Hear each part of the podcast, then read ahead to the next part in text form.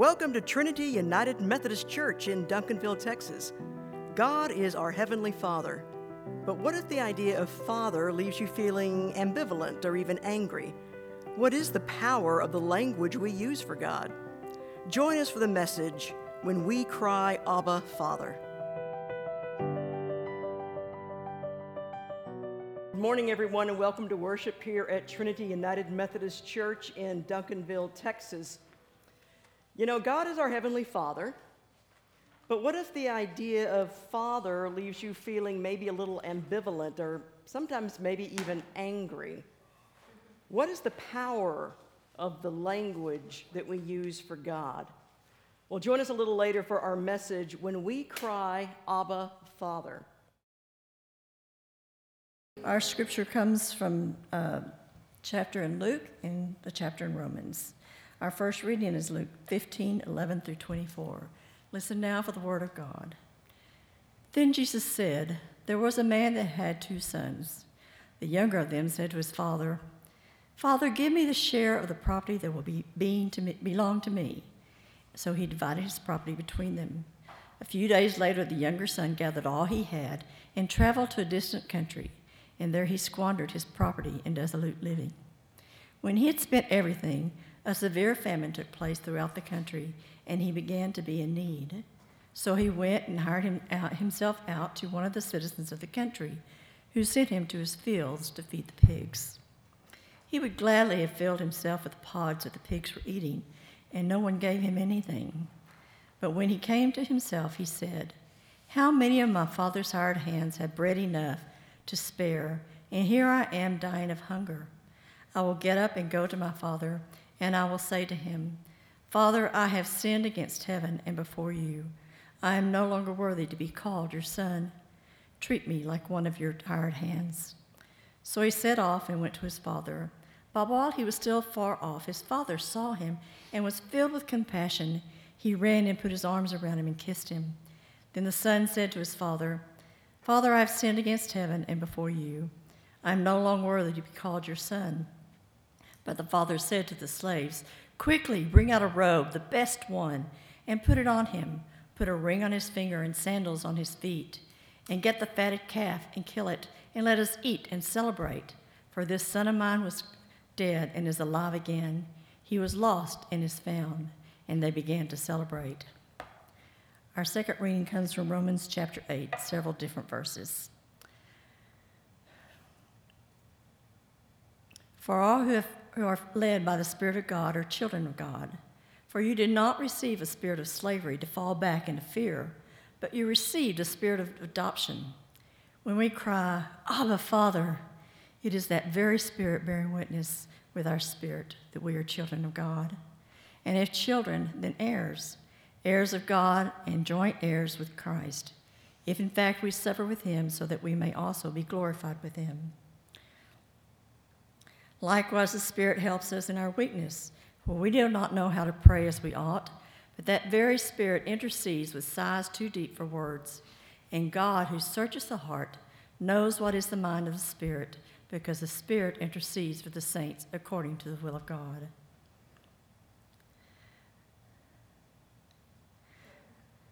For I'm convinced that neither death, nor life, nor angels, nor rulers, nor things present, nor things to come, nor powers, nor height, nor depth, nor anything in else in all creation will be able to separate us from love of God in Christ Jesus our Lord.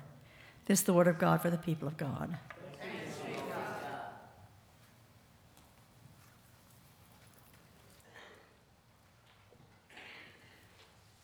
When I was in college down in Austin, I decided to take a course to become an emergency medical technician or an EMT. Now, an EMT is about one step below a paramedic, and they often work for ambulance companies or in hospitals. And it was not an easy course. There were many requirements that you had to fulfill. First of all, in addition to attending a three hour class every Tuesday night for an entire semester, we had to work several shifts in an ambulance, attend emergency preparedness labs on Saturday, and we had to engage in this massive mock disaster drill, which was rather gruesome. There were just injuries and fake blood everywhere over this football stadium. But we also had to work a shift in the emergency room at the local county hospital. Now, spending eight hours in an ER is an experience that I will never forget. Now, for the people who normally work there, this was just another day in the aver- day in, average day in the office. But it, for me, it meant being exposed to people and to situations that I had never encountered in my then 19 years of life. I cleaned a lot of wounds that night. I spent time trying to keep calm an agitated drunk who was handcuffed to her bed. I had to hold down the arm of a woman who had been badly burned while a nurse debrided her wound. Now, debriding a burn means that you peel off the top layer of damaged skin in order to prevent infection later on, but it's also excruciatingly painful. And all I can say was a good thing I was 19, young and strong, because that woman fought me with all she had, and she was screaming in my ear the entire time. But I think the memory, though, that really haunts me from that brief shift, from that day I spent in the ER, was when a high school football coach came in who had been in a terrible automobile accident. And when they brought him in, he was barely alive. As they cut off his clothes, I could see that his body was just covered in bloody wounds, and the whole body appeared bloated just because of all the internal bleeding. One of his legs was badly broken, and I could see how it shifted off at an unnatural angle from where the bone was protruding out of the skin. The doctors and nurses tried their best, but within minutes he had died. And I'd never watched someone die before. One of the nurses said that his wife had been notified that he had been in an accident and she was on her way to the hospital, and that the doctor and the hospital chaplain would be waiting for her where they would take her off into a private room to tell her the bad news. It was about half an hour later, and there was a lull in the action, and one of the orderlies and I were, we were just chatting. I have no memory what we were talking about, maybe sports, maybe the weather. I don't remember. What I do remember is that while we were just standing there talking, there suddenly arose within the ER this eerie sound of wailing. It was muffled. It was coming from another room, maybe several rooms away, but it was surprisingly loud. And there weren't even words, it was just wails and moans coming from a place of utter desolation. Uh, desolation.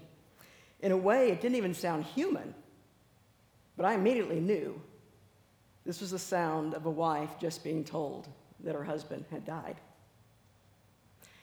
And what was so weird is the orderly just kept on chatting with me like nothing was happening. I remember wondering how we could just continue to go on and on about something insipid when we could hear these heart-rending sounds of this woman who at that second was experiencing the absolute worst moment of her life. You know, there are times in our lives when we encounter such strong emotion that we are literally rendered speechless, when no words can convey the meaning of that moment. There isn't language that can do justice to the depth of feeling that we're experiencing in that moment. And it can be a moment of intense grief or fearsome rage, but it can also be a time of utter elation or joy. While I was studying to become an EMT, there was a second hospital shift I had to attend to be certified. But instead of the emergency room, I was in labor and delivery. And that was the night that I got to witness a baby being born. A woman had been admitted just shortly before I arrived, so I had the opportunity to follow her through almost her entire labor from start to finish. Now, since she spoke Spanish and only just a little bit of English, the nurses did their best with their limited Spanish to communicate with her, but luckily, all went smoothly, and it was just a normal, everyday birth. And it was also a miracle. The baby was born, nurses cleaned her up and wrapped her in a blanket and put her in her father's arms. And he looked down at his daughter, just dumbfounded. Then he turned to his wife and he bent down, daughter in his arms, and they just looked at each other in the eyes and they just both started crying. And there was no need for words, no need for a translator, because their expression said everything. The gift of language is perhaps the greatest gift that we have been given and the greatest difference between human beings and our fellow creatures. And yes, there are other species that communicate via sounds, but it still doesn't come close to what humans are capable of. I believe the acquisition of language may be the most important development ever in the evolution of humanity. Nevertheless, as we know, there are times when our words fail, when language is just not up to the task of conveying what we long to express. But thankfully, the Creator who formed both us and created language is fully aware of our weaknesses. Therefore, as Paul says, the Spirit helps us in our weakness, for we do not know how to pray as we ought. But that very Spirit intercedes with sighs too deep for words. Prayer is communication and communion with God. But our weaknesses, our sins, our failings, our shortcomings, just our simple limitations of being a finite being, prevent us from praying as we ought. So, in this, the scripture says the Holy Spirit helps us in our weakness. But it's not just a simple matter of the Holy Spirit helping us. The Holy Spirit enables prayer itself because without the Holy Spirit, we are incapable of prayer. No human being is truly capable of prayer, not even a spiritual giant like Paul. Because notice in this wonderful eighth chapter of Romans, one of my favorite chapters in the Bible, by the way, he uses the first person plural in verse 26. He says, The Spirit helps us in our weakness, for we do not know how to pray as we ought. Part of the gift of language is the gift of prayer through which we experience intimacy with God. And so I think there are three important assurances or affirmations that we can make about prayer. I think first and foremost, we should never forget that we are God's beloved children, and on this we can be rock solid certain. As a Jew, Jesus grew up surrounded by the words and stories found in the Hebrew scriptures, or what we call the Old Testament. And in the Old Testament, God goes by a wide variety of names, usually Lord, but also King and Rock and Lord of Hosts and Redeemer and God Almighty and God Most High shepherd, deliverer, one of my favorite, ancient of days. It's so poetic. And also, Father. And of all the names that Jesus could have picked in the wonderful richness that is the Hebrew Scriptures, I think it's remarkable that he chose Father as his preferred title. In Aramaic, the everyday language that Jesus would have spoken, Sometimes people think Jesus spoke Hebrew, but actually by that time they were speaking a related language, Aramaic. But in Aramaic, the word for father is Abba. So, no, Abba isn't just the name of a pop band from Sweden. we see this reflected in our English verses there in verses, uh, or our English Bible in verses 15 and 16. When we cry, Abba, Father, it is that very spirit bearing witness with our spirit that we are children of God. But in fact, the English word father, many think isn't really even the best translation, because how, how many of us actually refer to our own fathers as father? We say dad. Father's just, it's just too formal. We say uh, dad or pop or papa. So the use of of Abba then signifies a deep intimacy between Jesus and God, not, not, a, not a formality. It's a kind of intimacy with God that Jesus wants us to experience. So when we decide to follow Christ, the Holy Spirit enters our hearts and makes this type of intimacy possible. But the thing is, we have to recognize that for many people, calling God Father is problematic. Some people have no problem, but some people do. For one thing, calling God Father can give the impression that God is male or that maleness is somehow more divine than femaleness. And of course, we know this is ridiculous.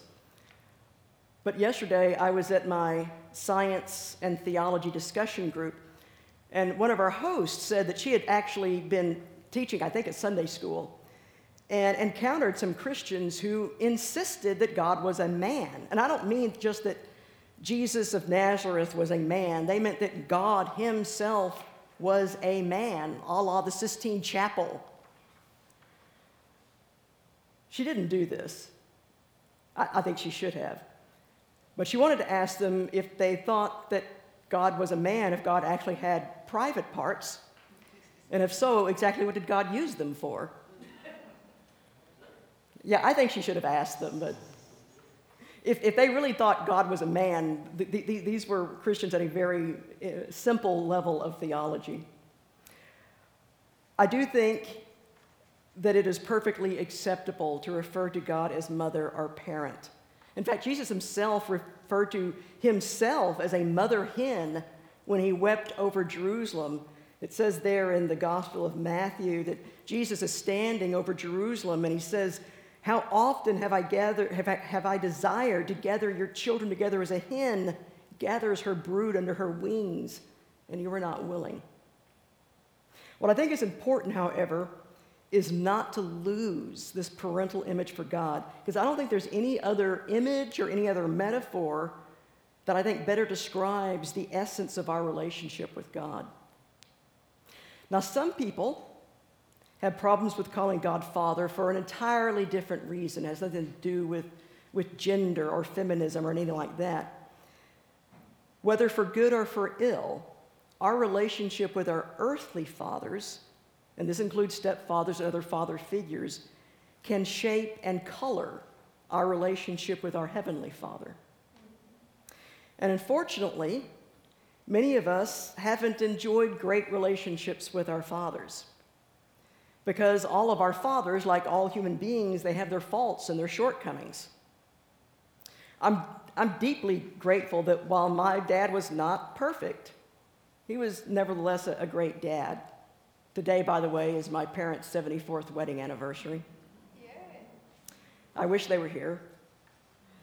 But I've been a pastor and just a friend too long to not have heard many stories from those who have had less than great fathers, and from some who have had to deal with truly sick and dysfunctional fathers. For others of us, the problem may be simply that there in our lives was an absence of any father figure whatsoever. So you kind of don't even know what to do with the image of God as Father. But whether you're dealing or have had to deal with a dysfunctional or an absent father or mother, or if you've had or uh, have or have had just a regular old dad or mom with human faults, God is capable of healing our childhood wounds. And so I would suggest that you consider letting God reparent you. Let God be the parent you never had, because I guarantee you that God can mend the broken places in your heart. Another problem that some of us have the idea of God as our Father is not with the idea of God being called Father per se.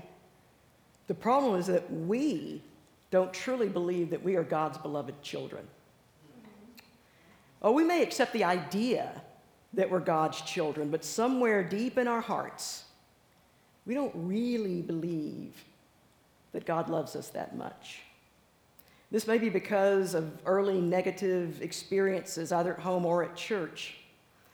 One person described this kind of internal doubt by saying that it feels as if every time we mess up, the devil takes a spray can of paint to the inner walls of our hearts and scrawls out negative graffiti. I know what you're truly like, and God could never truly love someone like you. I saw what you did, and God's never going to forgive you. If you want God's love, you're going to have to earn it. You are an abomination and therefore unworthy of being loved. And I think this is why Jesus told this beautiful story, the prodigal son. It's to help clean up that negative graffiti that holds us back. Because no matter how much that son screwed up, and he screwed up royally, that father was going to accept him and love him and rejoice when he turned his life around. That's because the love that God has for us is not a reward for good behavior. It is a free gift of grace that God gives us just because that's the kind of God that we worship. So, the first affirmation that we have concerning prayer is we must never forget that we are God's beloved children. The second affirmation is this because we are God's beloved children, we can come as we are to the throne of God in total honesty, without fear, holding nothing back. There's a, a, beautiful uh, three verses that are in the fourth chapter of the letter to the Hebrews. Since then, we have a great high priest, Jesus, who has passed through the heavens, Jesus, the Son of God. Let us hold fast to our confession. For we do not have a high priest who is unable to sympathize with our weaknesses but we have one who, in every respect, has been tested as we are, yet without sin. Let us therefore approach the throne of grace with boldness, so that we may receive mercy and find grace to help in time of need. Third affirmation to be aware the Holy Spirit is always praying in us and for us. As Kathy read earlier, the Spirit helps us in our weakness, for we do not know how to pray as we ought. But that very Spirit intercedes with sighs too deep for words. And God, who searches the heart, knows what is the mind of the Spirit, because the Spirit intercedes for the saints according to the will of God. And we're the saints, by the way.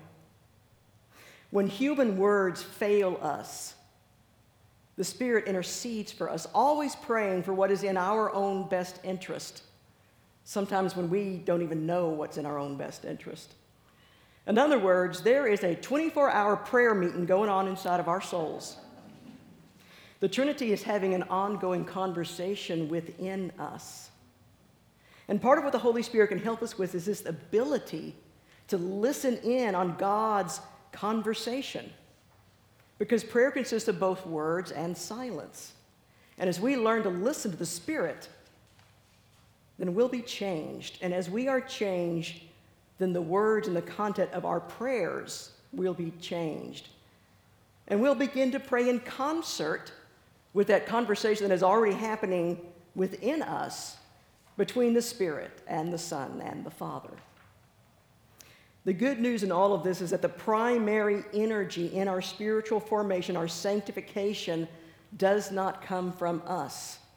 It's not all up to us. It's not a result of our knowledge, our wisdom, our will, our stamina. It is the ever present and active work of the Holy Spirit so that we will come to have the same mind that was in Christ Jesus. So, in the end, it doesn't matter so much whether you call God Father or Mother or some other name for the divine. If calling God Father makes you better able to relate to God, then call God Father. If using other names for God is better for you, then use those other names. Take a hint from Jesus. You might try just the name Abba. Remain open, however, to new ways of looking to and naming God anything to enhance your intimacy with God. And keep in your heart this beautiful reality that God loves you as only a perfect parent can love. The Creator God has not abandoned us. Paul wrote in Galatians When the fullness of time had come, God sent his Son, born of a woman, so that we might receive adoption as children. And because you are children, God has sent the Spirit of His Son into our hearts, crying, Abba, Father. So you're no longer a slave, but a child. And if a child, then also an heir through God. So, as beloved children of God, let us continue to approach that throne with boldness because it is the Holy Spirit that prays for us It is the Holy Spirit that prays within us what cannot be expressed by human words. Amen. And now receive this benediction. Spirit of God, go with us this day filled with your love. Make us people who will never stop proclaiming God's good news in all that we say and do. In the name of the Father, and the Son, and the Holy Spirit. Amen.